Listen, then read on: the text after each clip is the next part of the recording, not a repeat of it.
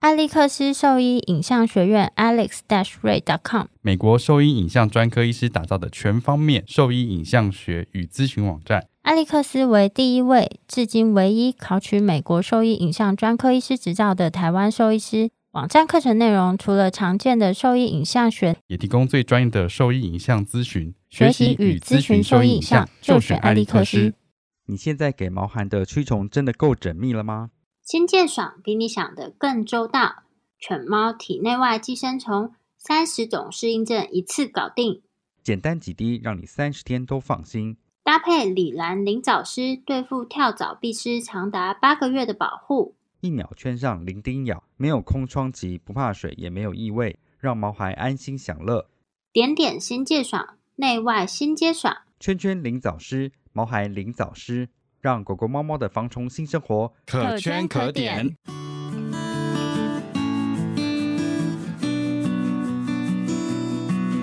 你现在收听的是《Wonder Vet Talk》超级好兽医的闲聊时间，我是兽医师林哲宇 Steven。我是兽医师肖慧珍，在这边我们会用轻松谈论的方式，带给大家一些简单而正确的小动物相关资讯，也会和大家分享一下兽医师日常发生的有趣事情。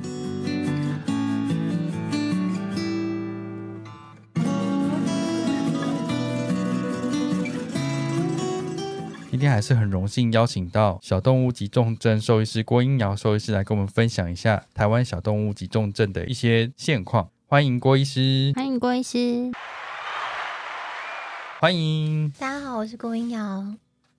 没有啊，这只是闲聊一下，就问一下说你对宠物沟通有什么想法嘛？我们平常都会遇到的东西啊，你在看诊的过程也是有可能会遇到说他跟我说了什么什么这样子，或者是我带他去宠物沟通，沟通是说他哪里哪里不舒服嗯，之类的。那我那我问一个情境好了，嗯其实这是我自己遇到的事情，就是当一只动物来，它就已经血腹了。当下呢，我们一定是建议它赶快处理这个血腹的问题，但是在这个情况下呢，就是饲主没有第一时间采纳你的意见，他决定打给他的宠物沟通的人。然后询问他的意见，说：“那你帮我看一下这个狗狗，它现在有没有想要做你说看那个手机是不是？？”对啊，就视讯那只狗啊，哦，就是他不是说看照片就好啊，干嘛看手机？没有，他就试训那只狗，就问他说，就跟他讨论说，就是要不要进行就是输血啊，跟紧急手术这件事他。把它丢给动物去决定啊。如果是你遇到这种情况，你会怎么样建议或者是处理？老实说，那个决定必须还是要饲主去做啦。那我觉得他会这样子求助，就表示说他其实是有一部分他是在转移责任，对啊他不想要面对这件事情，他觉得这件事情对他来说负担很大，所以他有一部分其实是逃避的一个心态，嗯他会觉得说是动物自己选的。那呃，动物是不是真的自己选了这样子的答案，我没有办法知道。再来就是动物有没有办法理解这个状况，有没有能力去做出这个选择。就是比如说，我今天假设我三岁的时候得血癌这件事情，嗯我的父母帮我选择要做化疗。那如果那个时候医生问我，然后他告诉我说：“哎，做化疗可能会掉头发，会变胖，什么什么的。”我可能就不想要选这件事情啊。嗯就是我当时候我的状况有没有办法去做出这个判断，我觉得这也是要考量的事情。嗯然后我其实对于宠物沟通，他们沟通的东西，我其实都很愿意听饲主讲，我会把它记到病历里面去。真的哦，对，因为这都是他们的所谓的主诉的一部分，嗯我全部都会记下来。我的 病历有点像叙事型的，所以有一些故事我都会记下去。故事，对，就是比如说他今天说，哎，宠物沟通是说他肚子痛痛的，嗯，那这些我其实都会把它记下来，这这都是你的陈述的一部分了。那我基本上是会尊重这些的说法，但是我们身为医师还是要做我们的医疗的检查跟判断，然后去跟他说，那我们这边的建议是什么？然后我对宠物沟通比较有的疑问会在于说，他用了“沟通”这个字，可是有些宠物沟通师他对我来说，他只是在翻译，就是比如说我今天你跟我说这只猫不想要吃药，我不用听你沟通，我我都也知会知道道它不它想不吃药想啊吃药。我也不想吃啊你。没有去沟通去说服他吃药这件事情，然后你就你就说他不想吃药，所以他不要吃药。这个 对我没有啊，来就说是，他们的确就像宠物翻译，或是我觉得他就是一个传达者而已，他他啊会觉得他自己没有责任，它只是一个桥梁这样子，对，但那万一翻译错误怎么办？没有人知道啊。对， 这件事情就是不没有可人考。然后我相信，当然还是有的人是很尽心尽力去做这个宠物沟通或者是传心这件事情，嗯但是真的也是有参差不齐的状况。那现在饲主要做出决定，他其实要问很多方的意见啦。然后当然他也有可能会觉得，哦，我不信任这个兽医师，我再问另外一个兽医师，嗯或者是我再问哪一个宠物店，饲主可以获得的资讯太杂乱了。嗯，我觉得不信任你再去做第二意见的咨询或者是询问，我觉得我可以接受啦。但我是觉得是不是要用一些方式让他知道说他必须要下这个决定去负责任这件事情，不是把这个责任转嫁在动物身上或者是宠物沟通师身上，然后他应该要负起这个责任。然后我会跟他说，你不做决定本身也是一个决定，嗯，没错，就放着也算是一个决定。对，因为你时间就是这样一分一秒过去，嗯，那有可能他的手术风险会更高，然后有可能他的死亡率会提升。那我有点好奇，那你本身是喜欢跟人沟通的吗？还是不喜欢？因喜为欢，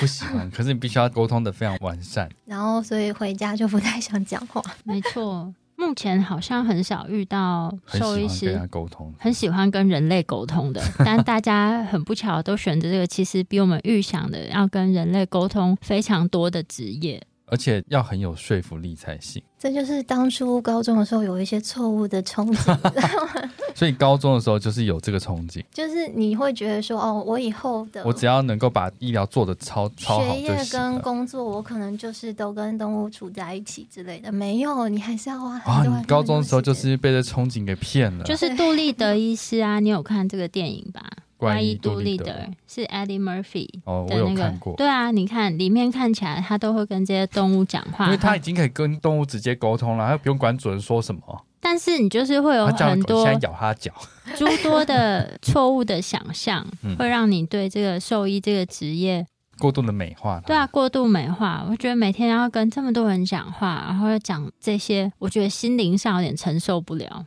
而且你在这个急重症科别看到的动物就会更更破烂，对啊，大部分可能都是 比较比较，也不是更破烂，就是就是不迷是迷那毛么毛吗？你那样讲比较好 啊，你那样讲比较好，就是比较不是那么最好状态的样子了。那跟你的憧憬应该就更不一样啦。呃，带他来的人本身就是一个带有负能量的状况，没有，它是急嘛，心急嘛。对。所以就对啊，就像他讲，不是正面的对，不状态，是这，嗯， 对，不是一个很正面的但除状了态。啊要跟就是就诊的人沟通之外，你还要跟就是院内的人沟通，嗯你，还要跟其他医院的人沟 通，就是也要沟通的面向真的非常非常的多。然后有时候甚至还会说，就是比如说，哎，那我邻居喂了它吃什么我不知道啊，然后你还要去问说，那你邻居嘞，你打电话给他还是怎么样的？ 啊，邻居，对啊，就是有时候他们可能动物出现一些很紧急的状况，照护者本身他也慌了，他只记得一个资讯是是邻居，但是他没有办法再去做更进一步的事，就变成兽医师又得出面去帮他去收集这些再资去问 讯。嗯对，啊，像我之前也有一个，他就说，哦，我上一家医院我不知道它是哪里啊，我就记得在哪一条路上，他然连后医院是哪一间都不知道。因为慌嘛，对慌。哦对，然后我还要去我去看那一条路，那附近哦有三家，我一家一家打这样，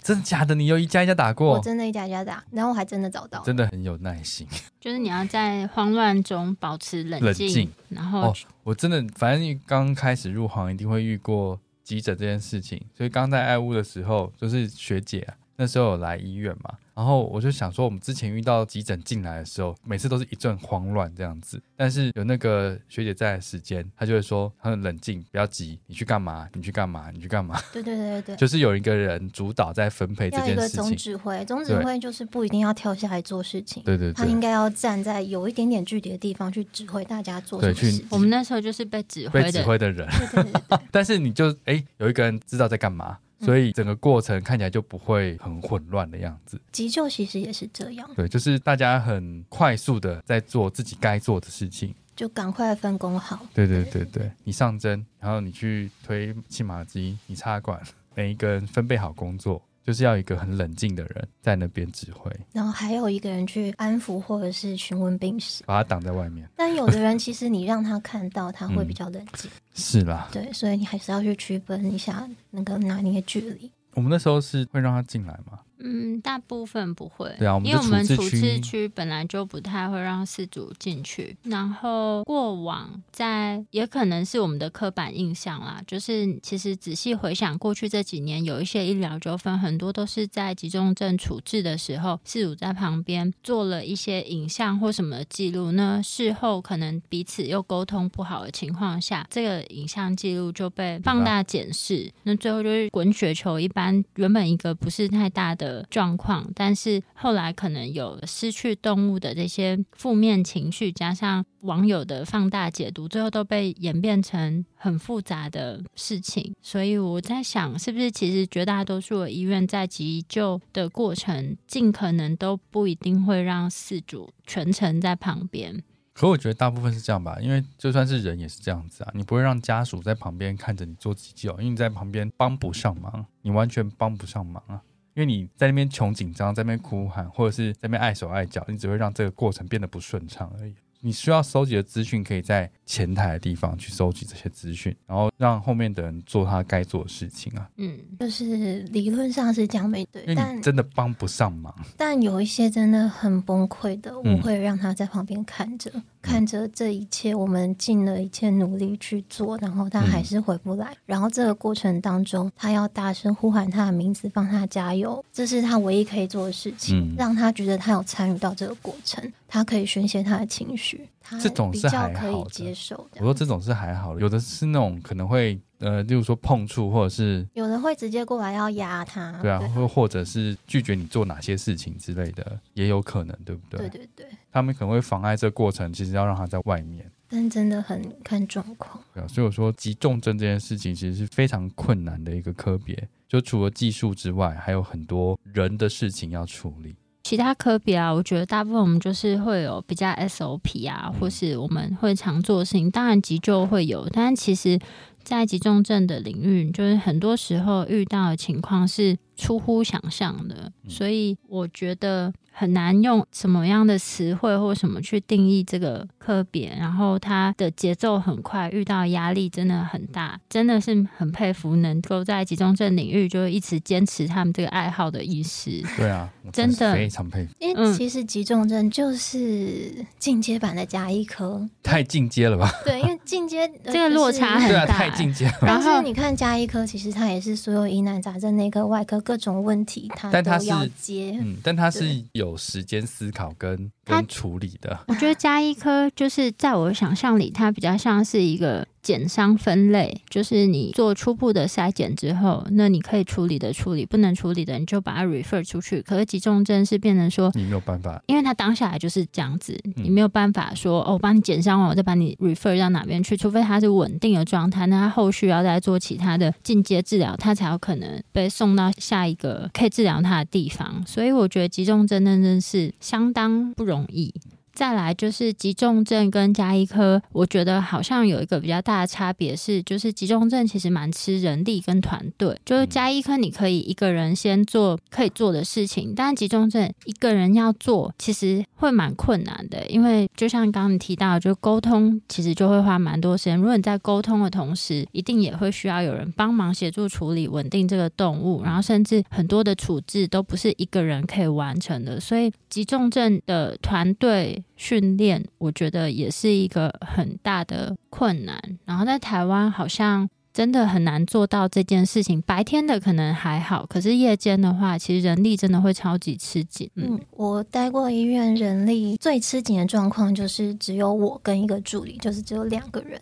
嗯要同时接急诊跟顾住院，然后人力最充裕的状况可能就是一个主治的急诊医师，然后搭一到两个住院医师，然后搭三到四个助理。这样就有一个团队了。对，嗯但是像我刚刚说的，只有一加一的状况，真的非常非常吃紧。然后电话也都是我在接，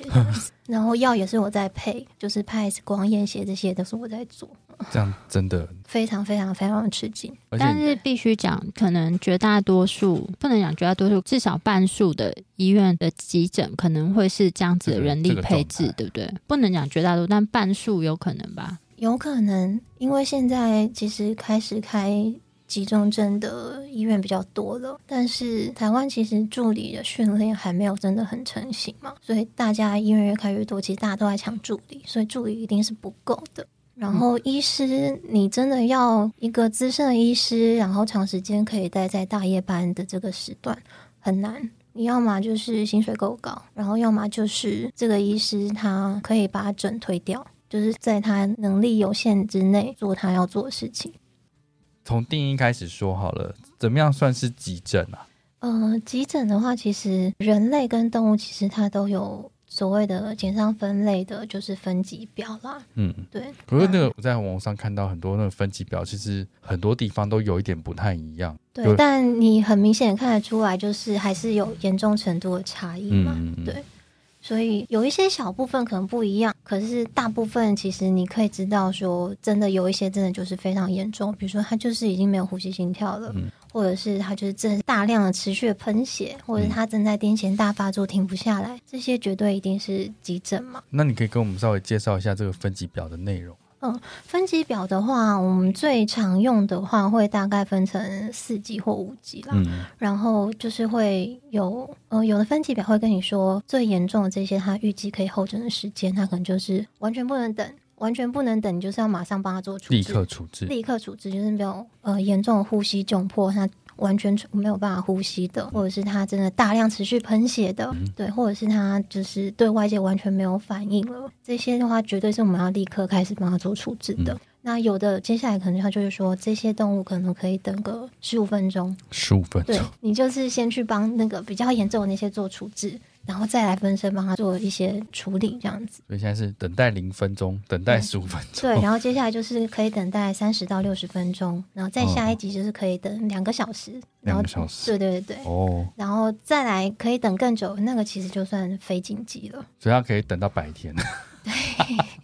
对，对说说实话，我在那边等了六个小时，还没有到我。，对啊，就是像有一些半夜跑来说，皮呃、肤很痒，我的狂犬病疫苗要到期 了这更帮我夸张打，这更夸张。 我接到那个政府的通知，我一定要打狂犬病疫苗。说，那你现场这些人都看完，你才可以。这个这个更夸张，这个比皮肤还夸 张。真 的皮肤很痒，至少这对个动物是因为痒到不能睡。狂犬病疫苗真的好过分哦那。这个分级，你们会用颜色去做区分吗？或是哦在主人身上贴一个黄色，这样子推屁 呀、你刚才推我，你讲话就讲。就贴一个贴纸我，们心里面会有那个颜色区分，但不会直接贴呃 贴在他身上对 对对对，贴在他身是上。哦，我觉得你们应该做贴纸贴在他们身上，这样他就知道它是黄色，或者是它是绿色。他只要接收到它是绿色，他就应该要回家。嗯，真的吗？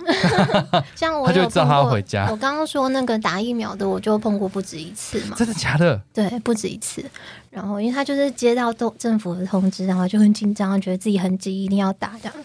对他觉得很急，对，然后或者是说他发现他的狗拉了一条虫出来，他觉嗯得好可怕，他好急哦。所以也是半夜跑过来，对对对对但他狗就活跳跳的对，活跳跳的，只是拉了一条虫出来。 哦。所以你看他们的时候会有那个颜色出现，是不是？对啊，你不然你这样怎么会记得？他们只要换位置你就不 知道。所以在急诊动物医院或是急重症这四组，可能要有一个概念是来，不是你说很急就很急，其实还是会根据减伤分类去决定处理动物的顺序跟速度嘛。原则上，原则上是这样子嗯，那所以原则上是你可以看诊的时间，就是跟你跟死神的距离有关。对所以你越快被处理，就是你太近了，对，所以有的人会抱怨说什么，就是你还有呃办法抱怨。就是有人会在那个 Google 评论说什么，哦这个医院就只处理熟客人啦、啊，那个老客人一进来，他就直接把他抱进去了，然后我们就在现场等很久。你殊不知那个老客人他已经几乎每天来跑急诊，他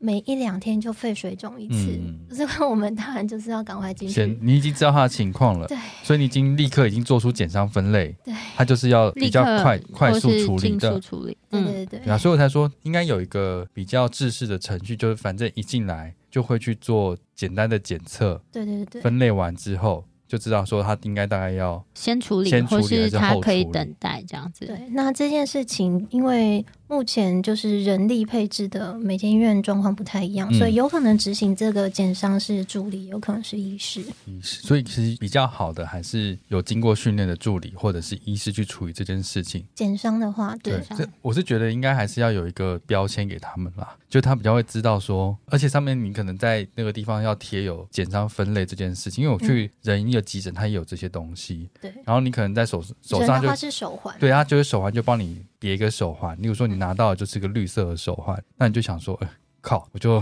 你可以要先红灯才可以赶快进去这样子 ，对，我是绿色的手环，那我可以先去吃个宵 夜。那你就不要来医院啊，你干 你嘛知道去医院？我那时候去带小孩去急诊的时候，真的一堆人根本就不是急诊的跑来急诊，也就变得台湾的急诊变成夜间门诊的概念。有一个对啊大学生，大学生他说他发烧，他来挂急诊，他真的就来挂急诊。后来还应该是开了什么普拿疼让他回去。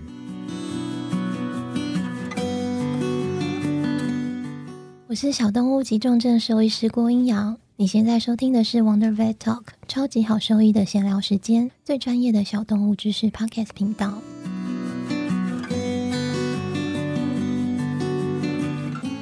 然后有个阿嬷，阿嬷说两三天前有来挂急诊，说胃溃疡这样子。挂完急诊之后吃了药，好像没事了。当天白天又一直喝咖啡，然后大吃大喝，晚上又去挂急诊。哦，但大家可能就是胃但很痛嘛，没有啊，他吃很多， 他吃很多，但是他又胃痛了，对啊然后去挂急诊，但是他没有生命危险之余啊。很多奇奇怪怪的急诊，老实说，因为现在台湾嗯健保的关系嘛，嗯所以人的急诊其实本来平常就是有点 overloading 的状况，嗯，然后动物的急诊也是。那你在疫情的摧残之下，其实大家之前也都知道，医护人员真的是非常非常的凄惨辛苦，对啊，在国外知道之前疫情期间啊，就是在小动物医院，他们的急诊就已经到没有办法算是急诊的程度，因为病患超级超级多，就算是快要死亡的，他们的等待时间可能都会需要一个小时、啊两个小时以上你。说哪边？就是美国啊真、的哦澳洲都是，我是看到其他的国家医师嗯他们分享的，因为真的太多量了，所以兽医哦师根本处理不来。对，然然后也蛮多人就那个时候就离职，所以急重症非常非常缺人。哦就是你没有办法，然后你有消一化掉这个些有一个人中，就是基本上你整个 team 就很多人就会就会垮人力掉，就抽掉了，嗯然后你的急诊医院就要关门。哦就 shut down 没有了对，。那好像有最严重的时候是你整个州的每个急诊医院候诊时间都要十六个小时，我有听过这样子的嗯状况。对啊，所以比起来，台湾算是非常友善的，不管是在人医或是兽医，你已经有相对更快更近的时间看到。然后还是要呼吁大家，不是你说很急就是急，还是要看症状的严重程度。哎，重点是台湾的健保让他的急诊的费用非常非常低廉。真的，这是人医啊，但是兽医是没有这样子啦。那时候我听到他们那个急诊在收费的时候，他整个过程结束六百块，然后就有一个妇人也是，他来挂急诊，然后说他手麻，他麻多久了？应该一个月了。然后因为晚上没有人，他说可以帮我安排核磁共振嘛， 他这他就知道晚上没有人，所以他还跑来挂急诊，浪费医疗资源。那说到收费，我想请郭医师跟我们稍微说明一下，为什么我们其实在夜间或是急重症，主要是急诊啦，急诊的收费它会比一般门诊来的高。背后可能会牵扯到的因素还有原因，大概是什么？因为我觉得一般民众有时候好像很没有办法接受这件事情。嗯原则上第一个是你要处理一个急诊的状况，如果它真的是急诊的话，你需要的大部分都不会只有一个人，所以你的人力成本是很高的。那因为台湾其实大部分我们急诊都是在大夜时段嘛，所以大夜时段的人力成本本来就比白天时段还要高，理论上应该要理论这样上应该是、啊。根据台湾的劳基法来 说，也应该是应该要样子这啊样子，对啊，各位嗯院长们听到喽，对不是院长，是呃一般民众说，呃，饲主们也要了解啊，就是晚上人力就是贵啦，应该要贵。 对，应该要贵。那实际上有没有实际就是医护人员有没有拿到比较多，这个不一定。这样嗯，对，但医院的成本一定是会比较高嘛。然后你可嗯能院长还会说什么，还有水电啊、冷气这些的，我晚上要开二十四小时的，他们可能会连这些都算进去，然后这不是他 whatever 的事情吗？对，就 whatever，反正你夜间本来你要多开这个诊的成本就会比日间还要高。那之外，就是你要储备的人力跟这些人员的训练，理论上也都要比白天的还要多。然后另外一个当然是有一部分会希望是以价质量，就是希望大家不要去浪费这个医疗资源。对啊，我就是想说，健保让它费用这么低廉，才会让人家手麻也去挂号啊，或者是发烧也去挂，一般感冒也去挂号这样子。然后民众有的就是拿了一堆药在身上，对，然后反而就是药物的交互作用，你就会没有注意到。对啊，如果今天这样子一去挂夜间急诊就是六千起跳的话，我相信那个大学生是不会去挂急诊看感冒这件事情，他一定是先吃颗药，白天再去诊所看就好了。在瑞士，就是苏黎世大学他们的急诊收费啊，在一般日常门诊的收费，基本上外科手术，还有一些麻醉啊，或是电脑断层检查，其实跟台湾没有非常大的落差。但是像他们急诊进去的病患，比如说被车撞到的狗、猫，他们进来留观，就住氧气房，然后可能上点滴，不一定有做血检。这样子一个晚上的，甚至有时候影像学检查也没有立刻就做，就是会用超音波扫一下，看有没有急性的气胸啊，或是什么液体之类的。那这样子的一个晚上收费，大概至少都会在一万块台币以上。一个晚上，嗯，就是可能都还没听起来好像还有好做其他的检查，最基本大概就是会到这样子了。嗯我那听到加州的医师跟的院长跟我分享，好像是基本一进门柜台就会先收两万块，台币不管做了有什么事，对就对是预收就是两万块的，对就是紧急处理费，就是不管我做了什么紧急处理，他是先预收一笔费用在那边，嗯哦那多退少补，但大部分都是要再多再收补的钱再补。对对对，哦，这也是一个很好的做法，但台湾可能有法规的问题，有可能没有办法这样做。预收款项吗？对对对，感觉好像还好预付金是，如果你要怎么处理的话，就你要怎么样的营业模式，应该不会管得到 吧？这个我们不是很对啊确定，就不要多说好了。好啊、对，但是我觉得预收这笔款项，我觉得也是一个还不错的做法。就有一些层面上啦，因为对啊就像比如说有些人，就像讲他带着负面情绪来，然后最后如果结果不如他预期，他可能就也不是很愿意支付相应的费用，这也是急诊或是夜间常遇到的一个状况嗯对吗？，所以以像有的医院他就会要要求医师说你要每一项都报价，然后让事主后面自己决定他去圈选说同意还不同意做这些事情，他都圈完你才可以做这些紧急处置。对，有的医院是这样规定的。 OK，有好有坏，对啊，对，但嗯是你等他决定的那个时间就是在等待，就会变成你没有办法。假设他没有是办法那抢个时间零分钟无法等待的病患，那可能在这个点他就会失去了最佳抢救的时间。对可是倒着进来了，有时候很难这样，对不对？对，我可大能家都就会会通融啦，嗯基本上因为我们根本没办法看他倒进来，还叫他很看他报价，你先对啊，救他。 我怎么报价？通常就会先报一个范围，说这现在紧急处置可能是大概是多少到嗯多少的费然用。后同意的话，我们就现在立刻处对理对对这样子。那目前在台湾啊，比较常见的小动物急诊，你有遇到哪一些啊？诶、台湾蛮常见的应该是车祸啊，然后猫的尿不出来啊，然后或者是尿路难阻产，塞，对，尿路阻塞，然后呃难产，然后还有癫痫，这些都算常见的。癫痫，对，然嗯后，这或者的是确真的吗？半夜对啊，然后或者是他吃到比如说一些毒物，他吃了洋葱或吃了巧克力或什么，所以会来催吐这样。对对对，来催吐的。所以除了车祸以外，其他相对是内科比例多一点点。不会啊，难产跟那个哦对哈泌尿道阻塞阻都是塞外科，其实内外科都有。那你觉得最常见的是哪一个啊？我觉得有地区的差别，像高雄就真的车祸很多，这 我哦，高雄路真的比 吗较宽，然后放养的人比较多，哦，对，所以真的车祸很多。几乎每天都会有骨科手术，那时候都是骨折这样子吗？对，然后呃，猫的泌尿道阻塞其实也会跟你的环境还有气候有关系嘛。我记得有一天那时候高雄，因为高雄那阵子空气品质就不是很好，有一天是沙尘暴，二十四小时之内我们收了九只导尿猫。二十四 小时一 天，对，猫的抗压性，哦天哪、就是我第一次，我真的是去高雄，我才嗯发现说，哦，原来空气品质这件事情也会让他们尿不出来。这么夸张我？原本以为就是只有比如说噪音啊，或者是就是环境改变嗯啊什么的，就比较大，我们想得到的就变化。空气品质也会，对所以要放空气清新。嗯对对对，空气清 净机。我家是都有放了。猫咪真的是很 sensitive，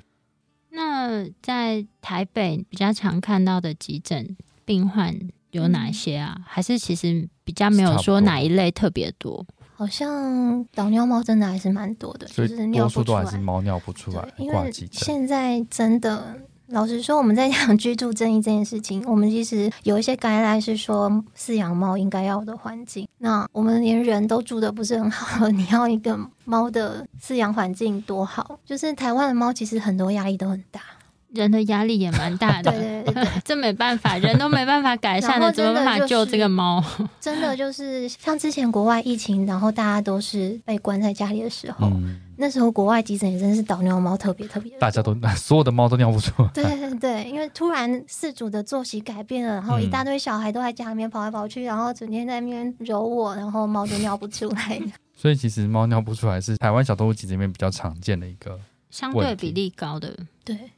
那我想问，刚刚我问郭医师的问题，那跟你的感没关染系啊有点不一样。就是我刚好问郭医师说，就是呃，因为其实整体来看啊，急重症这个科别，就是在台湾目前也是没有专科医师，或是也不像有一些科别，他们是有临床研究所可以在进修嘛。那像急重症这个领域，如果想要再更进一步了解，或是在进修的话，就是有哪一些管道？可以的话，当然是希望大家去国外考专科。没有，啊如果是学生那呢？就是如果是在国内可以进修管道，现在其实一些线上教育都比较发达了。然后像雪梨大学，他们有一个就是急重症的一系列的课程，大概八个月左右，八个月还十个月这样子。然后另外就是在欧售，欧售的话，他们也有开急诊的课，好像分两阶段还三阶段。那这个是要飞去欧洲上的，然后可现场是对现场上，哦，可能一次是一个礼拜的时间这样子。哦，所以那这嗯哦，所以雪梨大学的雪梨大学有，然后嗯以前那个梅朵大学也有，但后来好像没有了。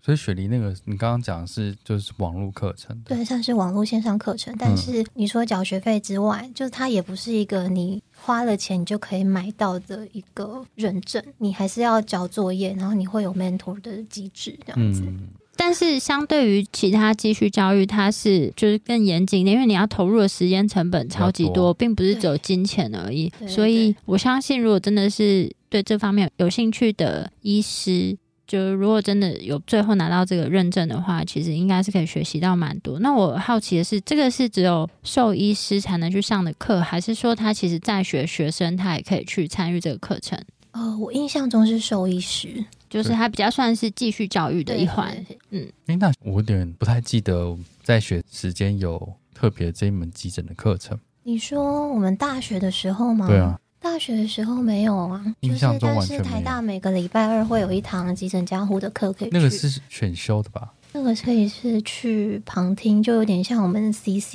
这样子。那也算是他们教学医院里面的住院医师，住院师跟研究生要去报的，哎，那像这个，因为我们学校是没有这个课啦，我嗯比较好奇是它是像是根据一个病例来讨论的急诊处置，还是说它根据急诊常见的疾病来做报告？哦嗯就是主题式的还是病例导向的？中是心 paper 没有吗哦，中心我念书的时候是没有这个，因嗯为台大那时候急诊加护，它会是。呃，就是一个 topic 一个 topic，因为后来急诊加护它累积了几年资料之后，有出一本书，嗯，现在在台湾有出一本那个急诊加护的台湾版的繁体中文的书这样。然后急诊交互会变成是一个 topic topic，就可能比如说这个礼拜他讲减伤分类，然后下个礼拜他讲急救，再下一个礼拜讲的是别的事情。那每一个礼拜报的人就是会有呃老师要指导嘛，然后负责报的可能是住院医师或者是研究生。对，那一般的大五学生是可以去旁听的，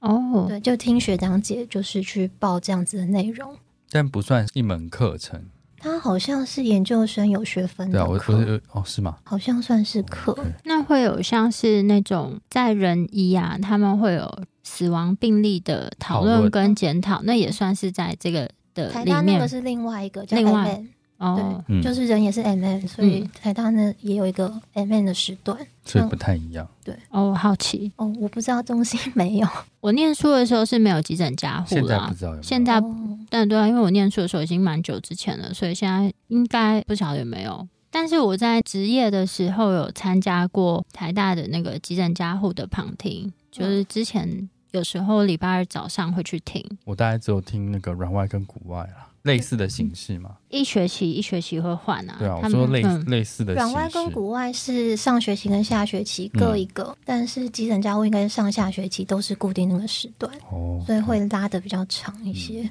所以现在还有持续在开这我门记课得。现在台大也还是有。然后之前疫情前是我们都可以去旁听的嘛，然后现在可能疫情开始之后，可能改线上了。那不是更好吗？更好啊，就是很不用 去。真嗯不用到现场，那除了刚刚提到这个雪梨大学的，这算是比较长期的课程嘛？那有没有其他比较短期啊，或是像有没有什么年会等等的，是对于这个领域有兴趣的医师，他们是可以去进修？因为我们知道外科跟内科在美国每年都有固定的年会去可以参与。嗯那在这个急重症科别，他们是自己有独立的年会，还是他是附在内科底下？因为我们都只有去参加过外科的啦。急重症就是呃，国外其实是急诊暨重症加护这个一个科别叫 ECC，、对，那它是有自己的医学会的，然后最大的组织其实都还是在美国啦，所以最大型的年会都还是办在美国，只是每一年不同的州。那我之前就是疫情前是每一年会去参加这样子。然后这一次今年九月也会去，那每一次的课程大概都会四天半还是五天左右，嗯我哦说你下个月就要飞，那像这个年会啊，它会是都是 lecture 的形式，还是它有一些实作的内容？因为外科的话，一定都会有一个部分是会开实作课程。做嗯那 web lab 这样。对对对，对那像这个急重症的嗯话，它有 lecture，然后也有 web lab，也有就是 dry lab，嗯就都有。比如说像 web lab，它有可能就是呃，直接就是有一些动物，然后让你去呃，它比如说有麻醉的，嗯的 lab，然后也有就是扫那个超音波的 lab，嗯嗯，然后也有一些就是。教你放各种管子的 lab，就是用大体让你去哦练习、放，比如说鼻胃管、食道胃管、那个 CVC、PICC 之类的。然后还有一些打 IOP 这些，全部都可以去做。就实作课其实蛮丰富的，那也有写库的课。国外的就是这个急诊年会，其实就是我们俗称大拜拜嘛。它其实融合了非常多的师资。那它我刚刚说四五天的课程，每一天都大概会有七到十个讲座同时间正在进行，嗯所以你有非常多的讲师可以去选择。听起来是非常盛大。对，很盛大。哎我查查了一下，今年在 Texas 嘛， San Antonio 对对对，对在对 Texas。 Texas 嗯，通常像这样子的年会啊，去的医师大概人会多少？我们就是眼界比较窄，只有去过外科的，我不晓得就是像这种台湾回去的，以及就是整体看到的兽医师的数量。台湾会去的兽医师很少，大概就一两位。今年应该只有我会去。啊嗯哦，不，我说先前啦，哦，先前的话，最多我也只碰过同时间两个，就我跟学姐两个人一起去而已。然后另外的台湾兽医师就是他们已经在当地的，嗯，哦对对对，已经是美国的兽医师，然后去参加年会碰到的。然后这个年会大概与会人数大概都是两千人以上，两千人，然后这样他们算多算多很啊，多欸很。多嗯，这样算很嗯多，所以他们的年会都会办在主要的会场一定都是那种很大型的，像度假村一样的地方。嗯然后有一些会场实座甚至会拉到那其他的比较远一点的，比如说 shelter 还是什么的。哦，那这样其实真的蛮大的。对啊，对，然后想说台湾做急诊的医师这么多，但是去的人好像很有 限，或者是我没有还是他们不碰知到， 道，或者是我没有碰到，还是他们不知道这些资讯。不知道哎、然后除了这个是最大型的，它的名称叫做 E IVECCS，、嗯，就是国际的急诊重症加护的，就是年会年会这样子。那当然也有美国的他们自己急诊的医学会的，比如说春季年会，嗯像以前台湾 TCVS 也会办春季或秋季年会，嗯比较小型一些些这样。然后跟欧洲他们也有自己的，那个就叫 E EVECCS。所以有这几个小的年会就可以去参加对，那欧洲那个应该就是他们欧洲的大拜拜，哦。 对，那因为欧洲跟美国的他们专科训练的内容或者是习惯可能不太一样，所以我之前是本来要去，结果就疫情爆发，然后他就改成线上的。 哎、所以你有上？那你有看过线上的？我有我有看过线上的，那有很多做法不一样吗？还说其实有点大同小异？大方向会不一样，可是比如说他们使用的一些药物，嗯或者是有一些些会不一样这样子。大方向是一样的。大方向一定会是一样的。对，因为大家其实都还是会有那个，我们会有集中症加护的 journal 嘛。嗯，对，所以 journal 上面那些 guideline 其实大家都是会遵守这些事情嗯的，但是一些小的处置或者是习惯跟用药，可能大家会不太一样。然后他们比较困难的事情，我还是会建议大家要去的话， 先去美国的，因为欧洲口音真的有一些真的是蛮重的，不是很好哦听他们的英文。嗯他们演讲都还是用英文，可是有一些法国讲师或意大利讲师，他们的腔很重。嗯，我是没有听过欧洲的课。 但我们接触很多欧洲的讲师啊谁谁？ ，Posy 就是哦是意吗大利人，我最喜欢意大利讲 啊他但师了、他讲的还算蛮清楚的，不是吗？但比较长期在美国教书吧还。有那个那个意大利人是谁？Alessandro 吗？不是，那是比较年轻，他的哦，那徒个弟、帅的是啊对， Alessandro。不要讲这些废 话。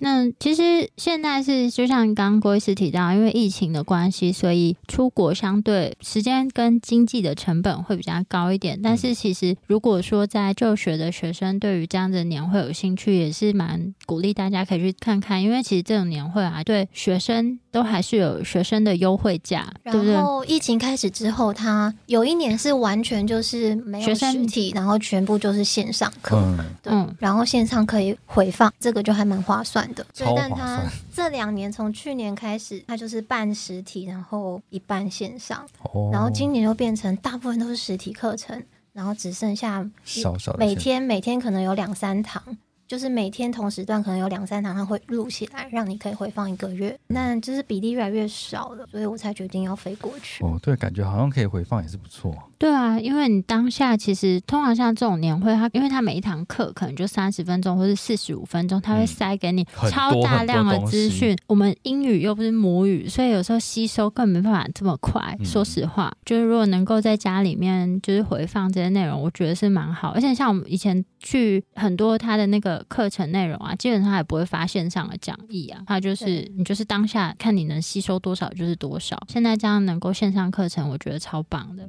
然后碰到那种口音很难懂的，你还可以再往前重新回放一次，对再啊听听看这样。可以反复一直听，再次谢谢，就是郭医师跟我们分享了那么多关于急诊的一些案例啊，嗯还有一些在急诊上常见可以协助帮忙处置的一些程序。那如果说对我们分享的内容有兴趣或是有疑问的话，都可以上我们的网站，我们的网址是 triple w wondervet com t w 或是 Google FB 搜寻 wondervet 超级好兽医都可以找到我们哦。喜欢我们的节目也可以点选 Apple Podcast 上的连结，请我们喝杯饮料。那今天的节目就先到这边喽，谢谢郭医师，谢谢郭医师，谢谢你，拜拜。